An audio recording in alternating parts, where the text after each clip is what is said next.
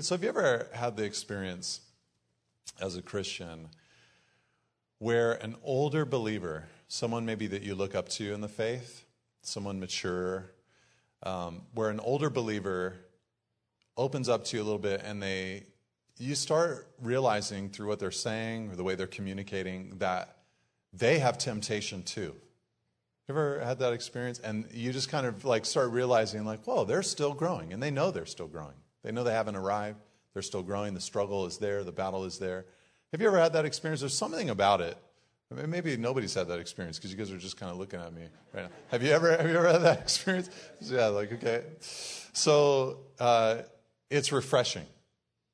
That's been my experience. It's refreshing. And I think if we ask ourselves the question, why is that refreshing? I think it's refreshing because sometimes you get the other, you get the opposite side of things. Like last week, we looked in Romans 7, 1 through 6, where Paul taught us a really big truth that we used to be in a marital kind of like bond and relationship with the law. We were under the law. We had this legal code that we had to keep in relationship with God, and we were married to the law. But then we died, and we were separated from the power of the law, and we were raised with Jesus. So if you're a believer, you died with Jesus and you were raised with Jesus. Now you're not joined to the law, Paul says, but you're joined to Christ. And now you have, like, on the level of a marital relationship with Jesus. So we're in, we are truly in a relationship with God, a relationship with Christ.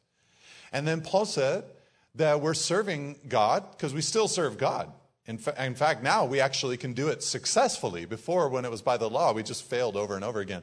But now we can successfully serve God. He says, by the newness of the Spirit, is what we read last week in verse 6. By the newness of the Spirit and not by the written code. So we're now serving God by the power of the Spirit, the supply of the Spirit, the newness of the Spirit, and not by human effort, by here's a list, I'm going to keep the list. Here's a bunch of requirements, I'm just going to nail the requirements because every time we try to do that, for some reason, we fail at that. So enter in the Spirit working in us and availing ourselves of the Spirit, growing in the Lord. He changes us, He transforms us. It's really good news, the newness of the Spirit. But sometimes Maybe you've had this experience. You don't have to answer this one, but sometimes it seems like you can talk to someone who, when talking about the newness of the Spirit, they get this little like twinkle in their eye and they turn their head sideways and they start talking about like life with the Spirit. And it sounds like they don't ever sin. It just sounds like they're nailing it. The Holy Spirit's so good to them and like they don't have a struggle at all internally. Like they just always want to sing to God. They always want to pray to God. They always want to share their faith. They always want to read the Bible. They always want to start churches. They always want, like, it's just like, man, that's amazing. The Spirit is so strong in you. You just always want to do these things. And the rest of us, mere mortals, maybe just kind of feel like, well, I feel like there's a struggle in me. There's part of me that really wants that. But there's a, I sometimes have a difficulty actually going there. I have a difficulty actually doing that. Like a few weeks ago, I talked about prayer. And, you know, if you've been around as a Christian for a while and maybe you've begun to pray a little bit, you've discovered the blessings of praying. We know prayer to be a good and wonderful, beautiful thing. We know it's just from Genesis to Revelation, God's people pray. So we know that. We hear about it. We say yes and amen to prayer, but we also feel this like roadblock to actually going there. What's the roadblock? What's the roadblock? That's what's so nice about when someone's honest about just their walks with the Lord, their growth, things like that. So, in this passage, why am I saying all this? In this passage, Paul is going to do that for us.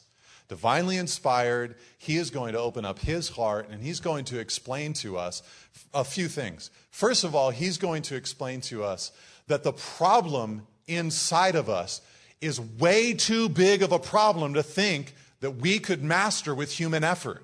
Because some people would think, well, you know, I could do this. I could live the Christian life. I could make it happen. And y- you need to be brought to the understanding of how deep of a problem of sin we actually have as human beings. Okay, so that's what Paul's going to do first. And then, secondly, he's going to describe his own battle, not to excuse anything at all. That, you can't imagine Paul doing that, right? He wanted to grow, he wanted to be transformed, he wanted to be a world changer for Jesus. But he was also able to say very clearly, this is actually what it's like. There's the battle between my flesh, the body of sin, and who I, who I really am in Christ. There is a struggle that exists. And then finally, we're going to close it out with Paul saying, and here's where I find my deliverance. And just like it when you were a kid, if you grew up in church and you, they'd ask you a question, and if you weren't paying attention, you just say, Jesus, uh, because this usually he's the right answer.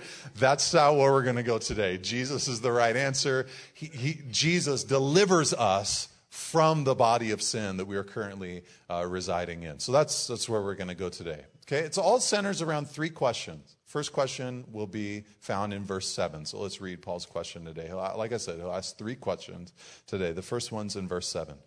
What then shall we say? That the law is sin? By no means. Okay, so the first question that is being asked here by Paul is, or really kind of by others, like a hypothetical person out there, is Is the law sin. Now, why is this question being dropped into Romans 7 right now? Why is the question, is the law bad? Is the law sin? Why is it being dropped in right now? Well, because, like I said, last week we saw we're not married to the law anymore. It no longer has power over us, and we do not live currently by the written code, by the law, but by the newness of the Spirit. So, if all that's true, then maybe a natural question would be well, is the law bad?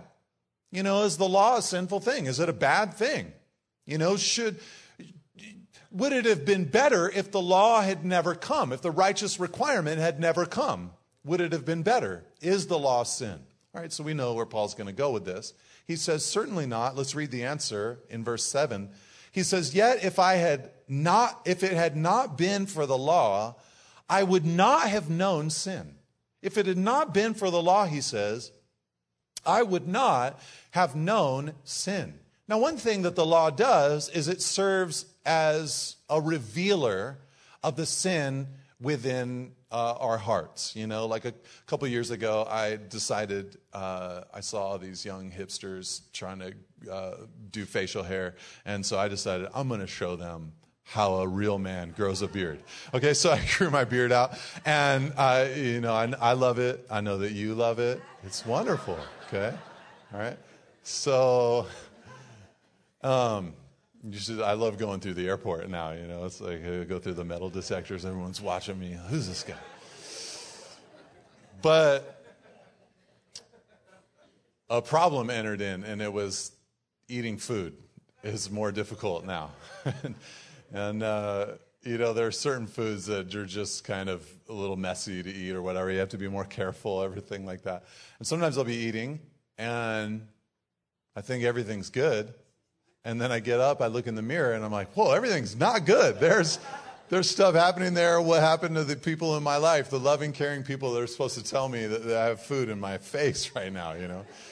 So, the, you know, that's one operation of the law, right? He's saying, I would not have known sin if it had not been for the law. The law came like a mirror and revealed my error. I saw the perfect righteous standard and I realized I did not measure up to that. That is one operation of the law. But actually, it isn't the operation of the law that Paul is highlighting right here in Romans 7. It's a totally different operation of the law that Paul wants to highlight. So let's read it even further. He goes on to say, For I would not have known what it is to covet if the law had not said, You shall not covet.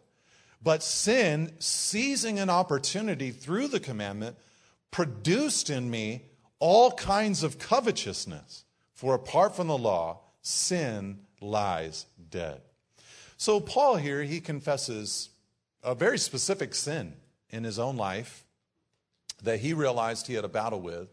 And I think if we're honest, we'd re- realize that this is a very common human error and problem the problem of covetousness, wanting things that do not belong to us, not being satisfied with what we have, not having contentment, but coveting.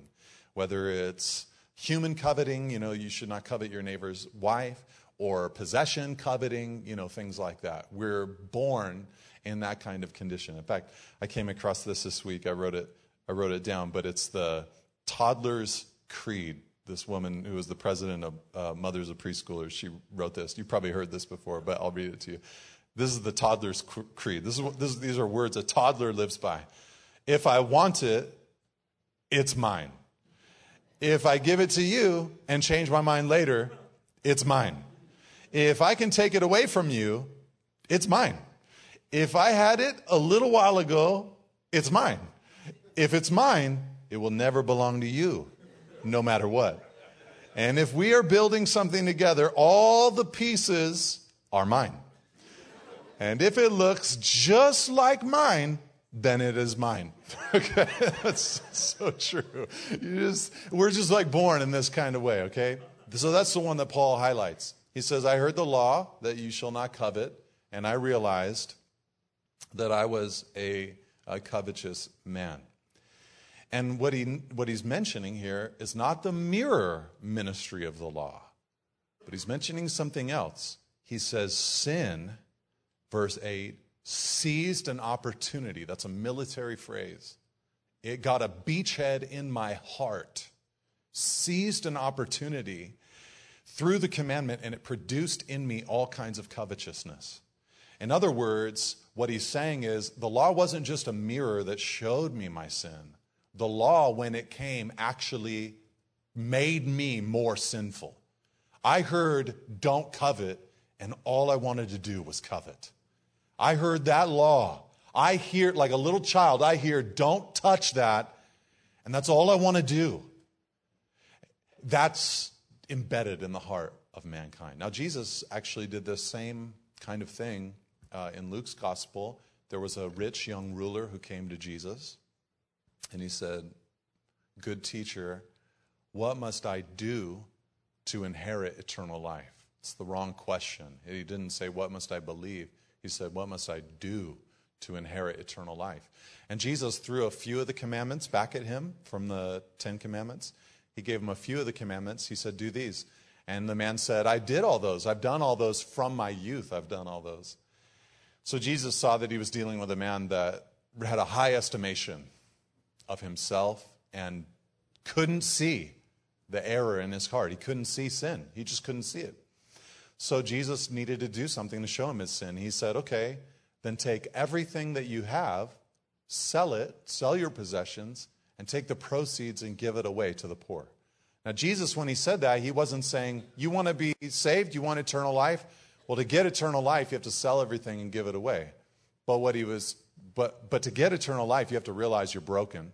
You have to realize you have a huge massive sin problem within your heart that must be forgiven by God. And apparently, this man did not see that. So Jesus told him to do something that he couldn't do because it says he went away sorrowful for he had great possessions. He thought he was possessing possessions, but his possessions were possession, possessing him.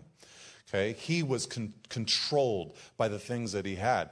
And what that was revealing was that he was battling covetousness just like Paul realized. And so the law came in to Paul, thou shalt not covet, you should not covet. And he begins to hear that at some point in his journey, and he started realizing, I have a problem of sin within. You see, when you look at laws like don't murder, you can maybe perhaps say to yourself or don't have another don't have an idol or a false god you might be able to say to yourself externally i've kept those. I never had a graven image. I never took a person's life. But when paul heard don't covet he looked inside his heart at one point and the spirit gave him enough understanding to know i'm guilty. I'm a lawbreaker. There's a thing inside me that's done this. And not only has have I done this, but just hearing it makes me want to do it more. Just hearing that's not yours, I want to say I want it though for myself. He discovered this law inside of himself, this longing and wanting to give in uh, to a life of sin. So the law serves as a mirror, but it also serves as a, as a way to awaken the sin inside. Here's how it works in verse 9. He talks about it, he just lays it out. He says, I was once alive apart from the law. I once was good. You know, I thought everything was fine. I didn't need any help. I was saving myself. I was alive apart from the law. But when the commandment came, when I really got it and I understood, He says, Sin came alive, and I died. The very commandment that promised life proved to be death to me, for sin, seizing an opportunity through the commandment, deceived me, and through it killed me. So Paul here basically announces, he says, you know, sin was just, it was there in me. It was operating within me, but it's like it was lying dormant within me. Like a snake lying out in a hot road, just totally basking in the sun, seemingly still and almost looking dead. The law came in and provoked it and it woke up and it was aroused inside of me. And once I heard that I could not, I was not to covet my neighbor's wife, I started realizing, he's saying, uh, this thing was strong inside of me. And it was producing actually more sin. So the, the sin was there, but the law came and it produced more sin within me. It awoke it inside of my heart and inside of my life. So, he says in verse 12, the law is holy. Remember the question is the law bad? Is the law sin? He says, no, the law is holy and the commandment, verse 12, is holy and righteous and good. So he's saying the law is fine. It's me that's the problem. You see, this is really important because the answer to the question of how can I grow, the answer is never self effort. The answer is through the power of Jesus. But you won't turn to Jesus until you say, like Paul will say, wretched man that I am. And you won't say, wretched man that I am, if you have a low view of sin and your own sinfulness. So Paul is helping us understand it's there. It's a beast inside of us. And it's good for us to understand that. You remember a couple weeks ago, Pastor Brenton was teaching. He shared a bunch of stories from the life of Jesus, but the one that he focused on the most happened in the house of a man named Simon, a Pharisee, who was very self assured. He had a very low view of the sin problem within, but he had a very high view of the sin problem of a woman who he called it was she was referred to as a sinful woman. She came into the house, she was weeping, she was wiping Jesus' feet with her hair. She's worshiping him. And uh, Simon talks to himself about this. Surely, if he knew who it was who was touching his feet, he would not allow this to happen. This is a sinful woman.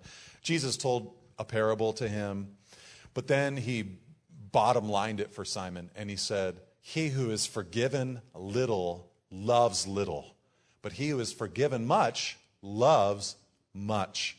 And he looked at the woman and said, Woman, your sins are forgiven you. The reason that she was loving so much, the reason that she was so desperate for the Lord and clinging to Him was because she had a, a big view of her sin. She knew, like, I need the Lord.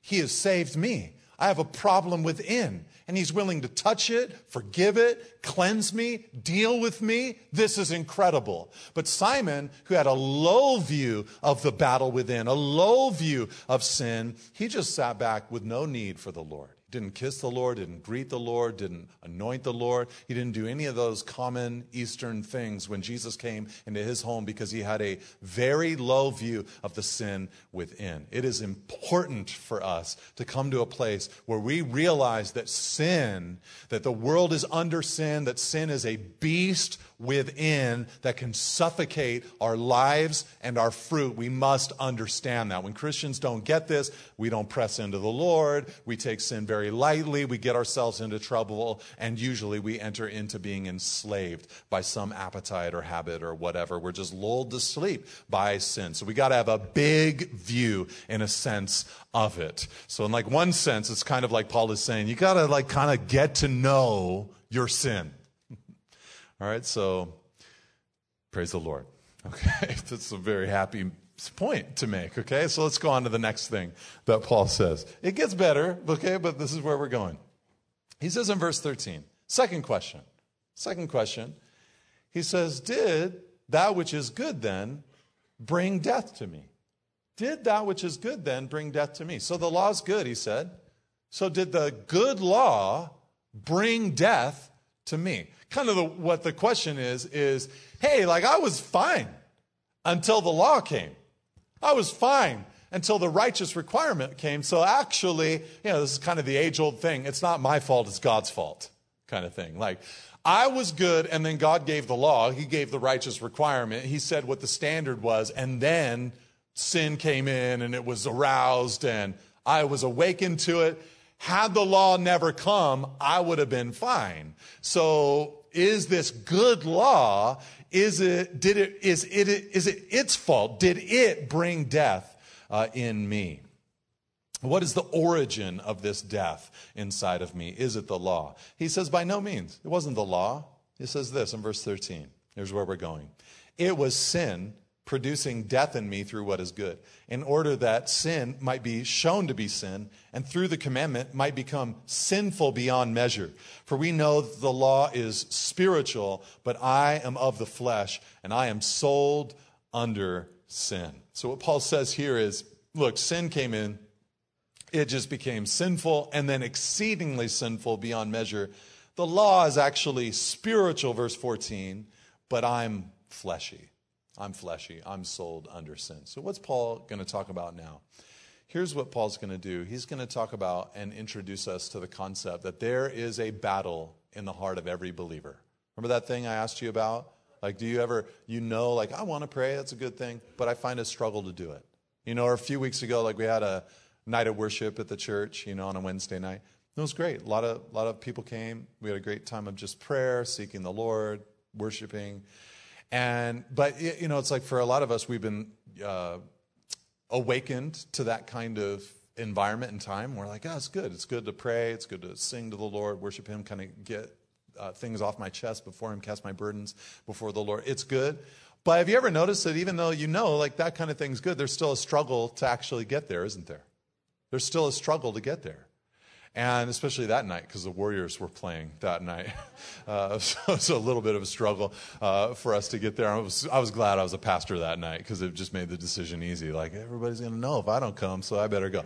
So, you know, but there's that, there's that battle. Like, I know this is good, but still, there's something about picking up my keys and like going. I, I know you know, there's something beautiful about like an act of generosity when I see someone who's in need and I just like bless them and I care for them. Like I know that. I know it feels way better to buy, you know, a bunch of groceries for someone than it does to buy a new pair of shoes for myself. I know that. I know that. However, it's hard to do it. It's hard to do it. What is that? So Paul's introducing us now to the battle between who we really are in Christ and this thing called the flesh or the body of sin this body that has sinful appetites and desires uh, within it. All right, so that's where we're going to go from verse 15 to 23. Before I read these verses, we're going to touch them lightly. I should mention that uh, there are believers, good people, who believe that verse 15 to 23 is not descriptive of a Christian's battle, but that what Paul is describing is his battle before he became a Christian. And some of the reasons that people might think that is because Paul's going to say things like, the things I want to do, I don't do. And it's kind of hard to imagine a guy like Paul the Apostle who was so sanctified, so incredible, did so many things for God, was so obedient to God. It's hard to imagine that he had this level of struggle inside of his own heart. Uh, and then maybe another reason is because some of the early, early Christians, the early church fathers, not in the Bible times, but past that, the first couple hundred years, some of them believed that Paul was talking about a struggle before he came to Christ. The reason that I'm with those that believe that Paul is actually talking about his current experience as a Christian are there's a few. One is just the flow of Romans. If you notice, Paul talked about our unbelieving state in Romans 1, 2, and 3. And then he talked about a righteousness apart from the law appearing by faith. And he starts talking then about the Christian life. I think he's done talking about the past tense life. He's talking about the now life with Jesus. He's already talked about the past life. Also, just the language, the words that he uses. A lot of personal pronouns, I this, I that. And it's all present tense. I am currently dealing with, is the way that it reads. Also, in other places, like Galatians 5 and 6, Paul made it clear there is a battle in a Christian between the flesh and the spirit. You walk in the Spirit, you'll of the Spirit reap everlasting life. You walk in the flesh, you'll of the flesh reap corruption. So there is a battle. Paul talked about it in other places. Uh, and then finally, uh, his conclusion, like the last thing he's going to say today, the final verse of chapter 7, it sounds like a landing point. Like, I have now discovered with, the, with my mind or with the internal part of me that like loves God, I serve him. But with my body of sin, my flesh, I rebel against him. So it sounds like a present, current battle uh, that's going on. So I'll let you be the judge, but that's the way I'm going to teach it.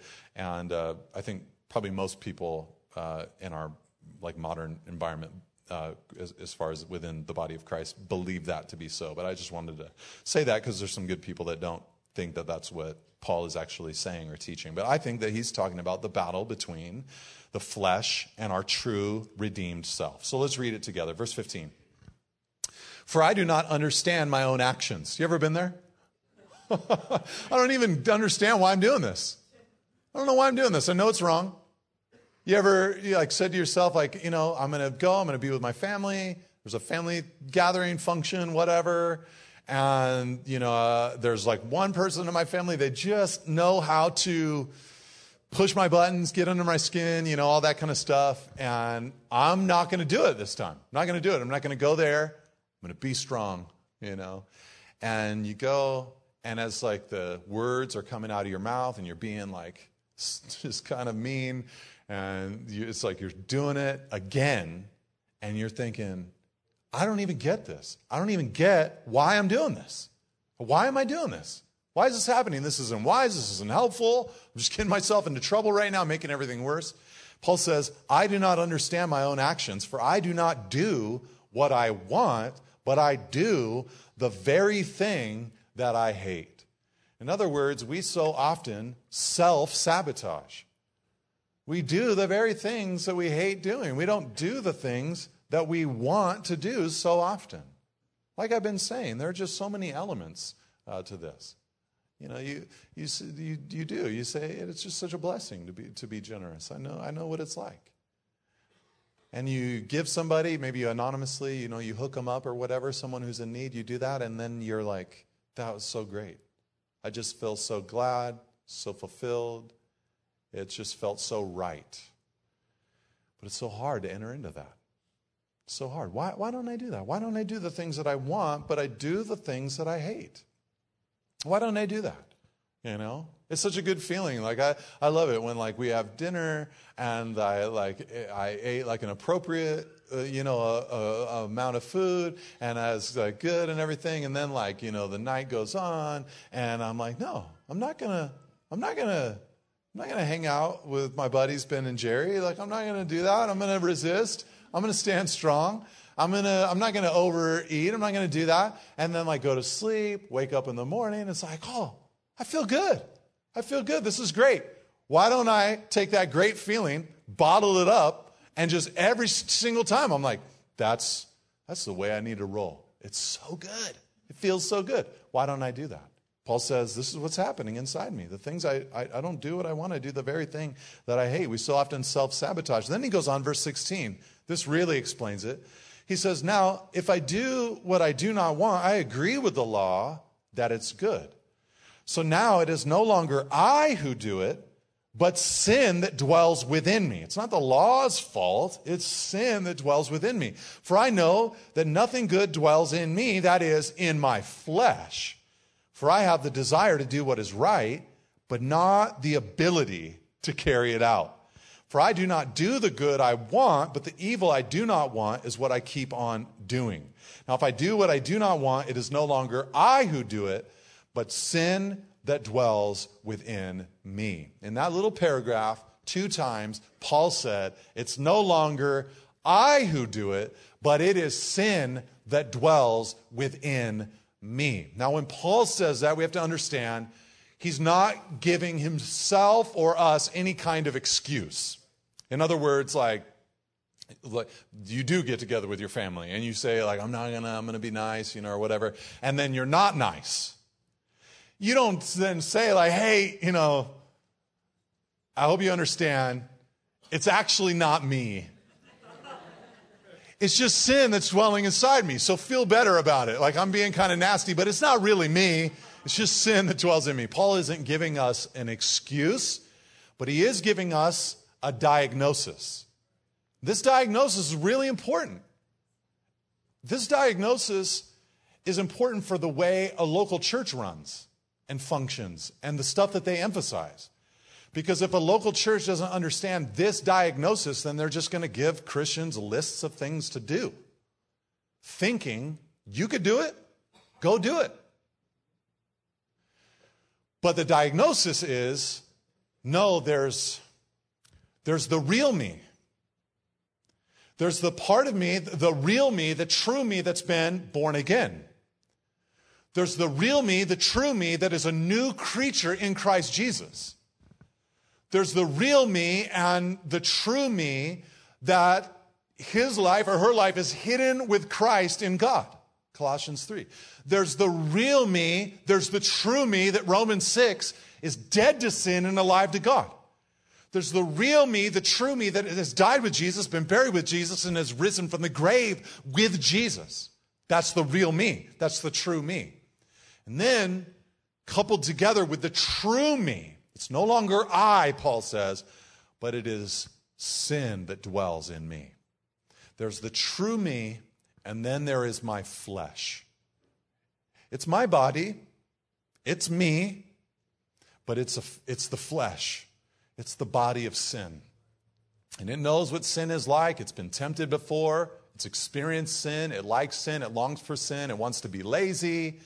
It wants to uh, you know, just cruise. It wants to enter into sin and rebellion. That's what it wants. And to understand this diagnosis is so important because if, you, if we get that, there's the true me, but then there's the flesh part of me. If I understand that, then I'll take the appropriate prescription. So Paul announces here, he says, Look, it's no longer I who do it, but it's sin that dwells in me. In other words, maybe another way to think about this, remember Jesus told the parable of the prodigals, the prodigal son. And the prodigal, when he left, he eventually came to a place where he was in the pig pen and he's eating the slop, or longing at least for the slop that the pigs were going to eat. And he knew there's some, I got to get out of here. This is not me. This is not truly who I am. I'm different. I have a father. I need to return to him. The pigs, they like it in the pig pen. But the prodigal says, That's not me. I'm out. That's not me. There's something more to me. All right, so that's what part of what Paul's saying, maybe a way to illustrate what Paul is saying. So he's diagnosing it's not no longer I who do it, but it's sin that dwells in me. So here's his conclusion to this part, verse 21. So I find it to be a law that when I want to do right, evil lies close at hand.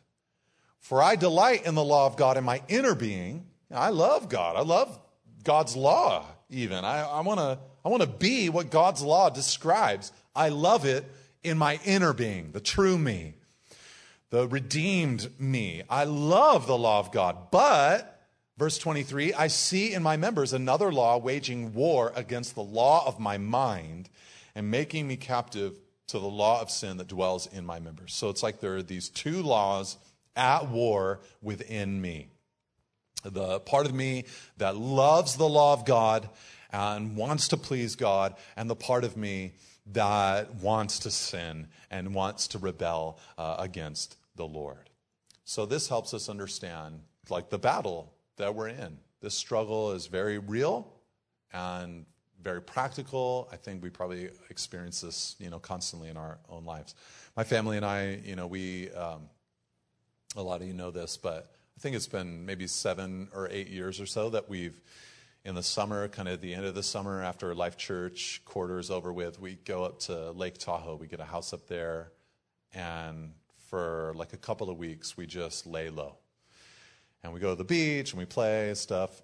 It's great. I like being able to uh, stop thinking. I, I, like to be able to stop thinking about uh, and studying, you know, hard and stuff like that, reading other books, things like that. It's just a refreshing time. But I remember when we first started going up there, and I remember thinking to myself, you know, I'm a, I need to sleep. I need to sleep. I need to catch up on a year's worth of not getting enough sleep. So I'm going to sleep and I'm going to rest. And every morning, I'm going to sleep in, you know. For me, just my own walk with the Lord, it, the morning time is really important with Him. To open up His Word, to pray, to get my day started out with the Lord, really important. And I remember thinking, like, this is a long little time that I'm going to have away. I think I'm just going to, you know, in the morning, just going to chill. I'm going to sleep. And after a few days, that first time, I realized that Cranky Nate was coming out and that I was starting to ruin everybody else's vacation. okay, not just my own, but everybody else's time away. And I started realizing, oh, I have to go on vacation with Jesus too. There's no taking a break because the body of sin within me is very real and strong. That law exists. So I've got to feed the spirit so that I can suppress the body of sin with its desires. And you know, as you age and go through different seasons of life, that body of sin expresses itself in a lot of different ways. You know, you get to a certain point, maybe some of the struggles you had when you were a younger man, you're like, oh, you know, it's not as strong as it used to be. I've gotten some victory. And you're like, man, I'm doing pretty good. I feel super sanctified. And then, like, your knee starts going out or something like that. And you start realizing, like, I, I'm so angry about this pain. I can't even deal this with this pain. And all this stuff just starts unearthing, like, oh, your body of sin it's still there. You got to press into the Lord constantly. And so Paul is announcing, I've found that this law exists within me. So uh, he's saying, this is how big the problem is, and this is the battle within. All right? So that's like a bummer message at this point. So, amen. Let's close our Bibles. We'll just be done. no, if we'd stop right now, it'd just be like, oh, okay, it's just a failure, always. you know? Okay, but there's more. And so this is the last thing. This is what Paul says in verse 24. Wretched man that I am. Again, if, if you don't say that, if you, if, you can't, if you don't get to that point, you won't say what comes next. Okay? So this is Paul. He said, Wretched man that I am. Who will deliver me from this body of death. Thanks be to God through Jesus Christ our Lord. Who's going to deliver me? Is there any deliverance? Now, he asks the right question. In your Bibles, if you're an underliner kind of person, you should underline or circle the word who. Who will deliver me from this body of death? Because, and here's why as long as a Christian is asking, what will deliver me from this body of death? Then, if you ask that question, you're still thinking, that you can self perfect.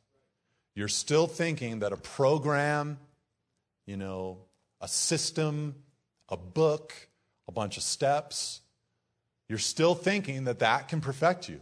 What will perfect me? What will grow me? What will deliver me? But once you get to the a wretched man that I am, you start saying who. A drowning person is looking for a who, not steps to take, but a who to pull them out. That's what Paul does. He says, Who? Who's going to deliver me? And of course, like I said earlier in children's ministry, you know the answer. It's Jesus. Jesus. I thank God, he says, through Jesus Christ our Lord. So when you became a believer, born again, Jesus delivered you. And really, here, what he's talking about is someday, when we meet the Lord face to face, he will be the one who fully delivers us from the body of death. In other words, when I'm in heaven, you know, some of you might have been a little worried, like, man, Nate, you're talking about yourself on vacation. Like, I don't know if I want to go to heaven with you. I don't know if I want to be on a long, extended moment with you, you know, kind of thing. But the, the deal is, in that place, I will have no more body of sin, and neither will you if you're a Christian. We'll be born again. We're born again. We're, we're in his presence. No more body of sin. We'll be perfected, glorified in his sight. And as we are cruising around in heaven in total sinless perfection without the ability to even sin or go there, we will not be walking around with other people saying, Well, how'd that happen?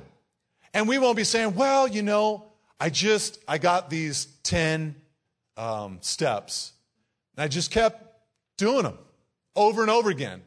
Pretty soon, I was changed. I was better. We will say, Jesus Christ delivered me. There was like a moment, it was like in a, in a twinkling of an eye, like I, I was at one moment, I was on earth and I died and now I'm here and the judgment happened. I got my new body and I can't sin. Who did that for you? Jesus did that for me. Okay? So Jesus does it. Then, what Paul's saying though is Jesus does it then and he does it now. He does it now. He does it now. We grow with Jesus, by Jesus, a relationship with Jesus. Abide in me, I in you. You'll bear much fruit. Okay, so we got to experience Jesus. We got to open up our hearts to Jesus, walk with Jesus, let Him by His Spirit change us and transform, transform us. And that's what we're going to see here uh, as we go through uh, Romans chapter 8. So, you know, this one, okay, so you just think about this. If it's through Jesus that my deliverance comes, you know, He does the work in my life, He sanctifies me, He grows me. Aren't there things that I will do that could be, if I was trying to self perfect, would also be the things I would do? It's just the heart behind it is so different. So, for instance, I want Jesus to grow me, so I like to read his word. I'm not saying it's not a battle, the body of sin is still there. There's times where it's like, oh, you know, it's just easier to read the news than it is to read my Bible. You know, it's easier. That's there, that's real. But I could try to read the Bible to, to like, I'm going to self improve. I'm going to prove myself to God. I'm going to change myself. Or I could do the very same thing, but with a totally different motivation. I want to be there with Jesus. I want Him to grow me. I want Him to change me and transform me, speak into my heart, speak into my life. I'm going to pray, not like a legalist, because I got to log my time do what's right, but because, you know, I want to be changed. I want to be transformed. And my Father gave me this incredible gift of being able to cry out to Him. I'm not saying it's not going to be a battle to enter into it, it will be. There's the law of sin within me. But only the Lord can do this in my life. Just kind of changes things about the motivation behind the stuff that we do. So here's how Paul concluded the last little phrase of verse 25. Let's read it together. So then, I myself serve the law of God with my mind, but with my flesh, I serve the law of sin. And Paul isn't saying, like, I just have this crazy divided life, you know, like as a Jekyll and Hyde. At night, I'm like this, and during the day, I'm like this. He's not saying that. That's not Paul. He's just pursuing his sanctification like nothing else. I mean, that's what Paul's life was like. He's just saying, that's the battle that's there. I'm trying to serve the Lord, but there is a flesh that is very real. So, why can't we just self improve? Why do we need the Spirit that we're going to learn about in Romans 8? Well, because the sin problem is massive, and the sin problem is it's different now than it used to be before we were in Christ, but it still is strong. It's a different kind of thing, but it's still strong. It's a, that law within us. So we can't self improve. Uh, so who will deliver us? Well, Jesus. We turn to Jesus. All right? So, amen? Okay, so we turn to Christ. Lord, we just come to you uh, this morning. We thank you because you really have made this into a relationship with Christ. And we want this, Lord. We want this. We don't want to ever use a passage like this to excuse anything in our lives with you. We want to grow into the image of Jesus Christ. But we ask, Lord, and pray that you would develop us and transform us, and that you would deepen us in our personal, Lord, walk with you. Maybe even right now, you just say that to the Lord. Thank Him for just the plain, straightforward truth of learning inner workings of your own heart. And Lord, as we've looked and seen as to why there's a battle, it just makes us want you, Lord, even more. Just seeing that we can't do this by ourselves. So, Lord, we turn to you this morning. We trust you. We pray that you would grow us and transform us by your Holy Spirit. We thank you, God. In Jesus' name, amen.